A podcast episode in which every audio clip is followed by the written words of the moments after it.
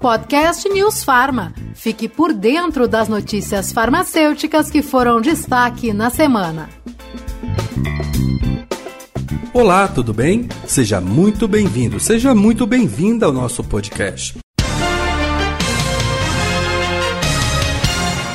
2020 está quase terminando e eu, Murilo Caldas, apresento o penúltimo podcast do ano, juntamente com a repórter Denise Coelho. Tudo bem, Denise? Tudo ótimo, Murilo. Olá, pessoal. Aqui você tem toda semana um resumo dos assuntos mais comentados nos últimos dias sobre o setor farmacêutico. Então, Denise, nos dias 14, 15 e 16 de dezembro, conselheiros federais de farmácia se reuniram em Brasília para a última reunião plenária de 2020. Vamos comentar aqui, então, alguns destaques dessa reunião? Vamos sim, Murilo. Olha só, o Conselho entregou durante essa plenária uma coletânea de documentos à Confederação Nacional dos Municípios. O material inclui publicações sobre as atividades e os serviços que são realizados por farmacêuticos no SUS e ainda um estudo sobre a distribuição desses profissionais nas cidades brasileiras. Pois é, a expectativa com essa troca de informações é pavimentar a celebração de um convênio de apoio técnico entre as entidades para aprimorar a assistência farmacêutica nas cidades brasileiras. A supervisora da área técnica da saúde da Confederação, Carla Albert, afirmou que isso pode contribuir com os planos municipais, em especial na definição da assistência às populações mais vulneráveis e também na atenção primária à saúde. Ouça um trecho do que ela falou.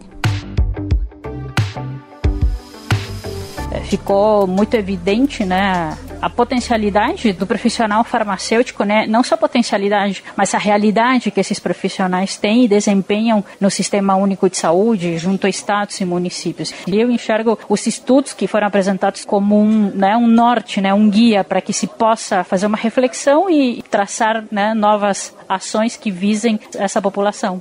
E Murilo, falando da importância da assistência farmacêutica nos municípios, uma experiência bem sucedida neste sentido vem ocorrendo em Porto Alegre, no Rio Grande do Sul. Lá, garantiu a economia de 4 milhões de reais e evitou a perda de mais de 1 milhão e 700 mil unidades de medicamentos que estavam prestes a vencer. Em entrevista à repórter Larissa Mantovan, o coordenador da assistência farmacêutica do município, Leonel Almeida, falou que isso foi possível graças a uma ação integrada com as comissões de licitação e farmácia terapêutica. Vamos ouvir? Todas essas ações em conjunto, além da informatização da gestão logística de distribuição de deixar o medicamento disponível no local correto para a pessoa correta, nos permitiu então evitar perdas de medicamentos por vencimento, bem como planejar de maneira adequada, permitindo essa economia. Através dessa economia, foi impossível acrescentar-se itens à lista municipal de medicamentos essenciais, ampliando-se assim o atendimento das pessoas com o mesmo recurso utilizado.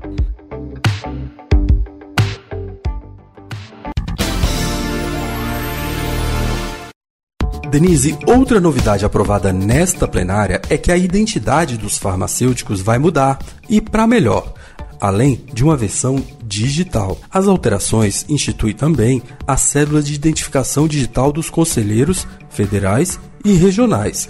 A versão eletrônica poderá ser baixada por um aplicativo e a primeira versão em cartão da identidade do farmacêutico será gratuita. O conselheiro federal pelo Paraná, Dr. Gustavo Pires, me esclareceu como serão essas inovações. Além de todas as tecnologias de segurança que a gente já tinha na carteirinha antiga, a gente inseriu agora o QR Code, que vai facilitar e aprimorar todas as questões de segurança. A gente também está inovando e gerando a carteirinha digital. A carteirinha digital não vai ter custo, também tem recursos de segurança, será prática e fácil. Ou seja, a gente terá um aplicativo do Conselho Federal de Farmácia, onde o farmacêutico poderá baixar esse aplicativo gratuitamente e gerar a sua carteirinha digital. Isso inova e ajuda a todos os colegas terem facilidade na palma de sua mão.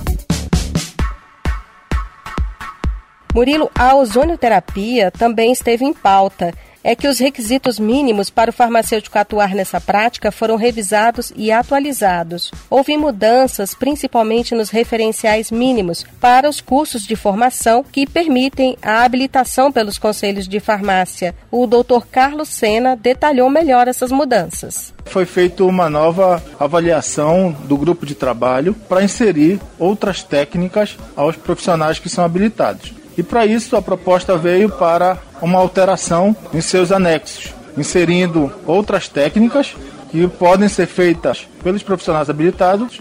Entretanto, a carga horária teve uma alteração. A primeira resolução, ela tinha uma carga horária de 80 horas para cursos livres e tivemos que aumentar a carga horária para 120 horas para poder ser contempladas as novas técnicas para este profissional habilitado fazer. Na realidade, abre as técnicas, aumento de técnicas para aquele profissional que já era habilitado. Então tem que ter muito cuidado que para exercer a ozonioterapia, o profissional precisa ter um curso livre de 120 horas ou um curso de pós-graduação de no mínimo 360 horas A Covid está aí e sempre em pauta na farmácia, né? Afinal, os farmacêuticos estão envolvidos em todo o processo de combate ao coronavírus e à doença que ele provoca. Um grupo de conselheiros, representados pelo Dr. Forlan Oliveira, do Distrito Federal, solicitou ao plenário uma homenagem aos farmacêuticos que atuam no combate à Covid-19. Vamos ouvir um trecho da apresentação que o Dr. Forlan fez na plenária? Em face dos relevantes serviços prestados pelos farmacêuticos brasileiros no enfrentamento à pandemia da Covid-19, trabalho esse digno de todo reconhecimento, solicitamos este egrégio plenário a outorga de moção de louvor coletiva a todos os farmacêuticos e farmacêuticas por seu destacado trabalho no cuidado da saúde da população.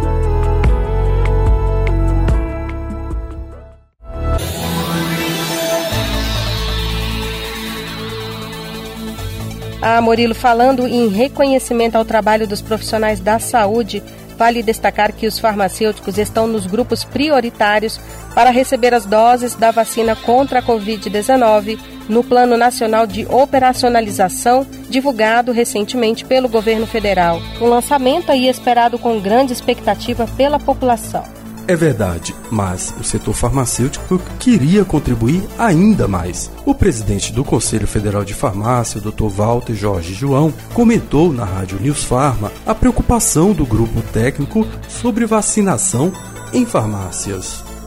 Apesar dos nossos farmacêuticos eles terem participado de algumas reuniões, é uma pena que não tenham sido convidados para participar da elaboração do documento final. Nós lamentamos também que as farmácias não tenham sido incluídas no rol de estabelecimentos que serão pontos de vacinação. Isso seria sem dúvida estratégico para ampliar a cobertura vacinal no país. Afinal de contas, são cerca de 89 mil farmácias privadas e mais de 10 mil públicas no país. E muitas já dispõem de salas de vacinas ou mesmo de aplicação de injetáveis.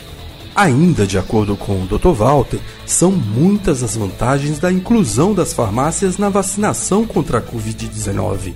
Veja, o acesso ele é facilitado por conta dos horários mais variados estendidos, incluindo os finais de semana.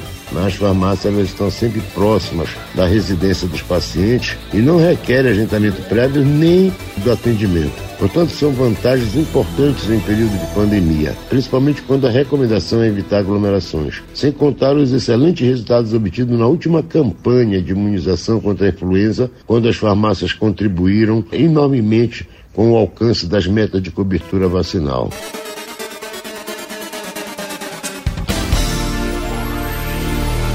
Então, Murilo, ficamos por aqui. Essas foram algumas das principais notícias farmacêuticas que nós destacamos desta semana.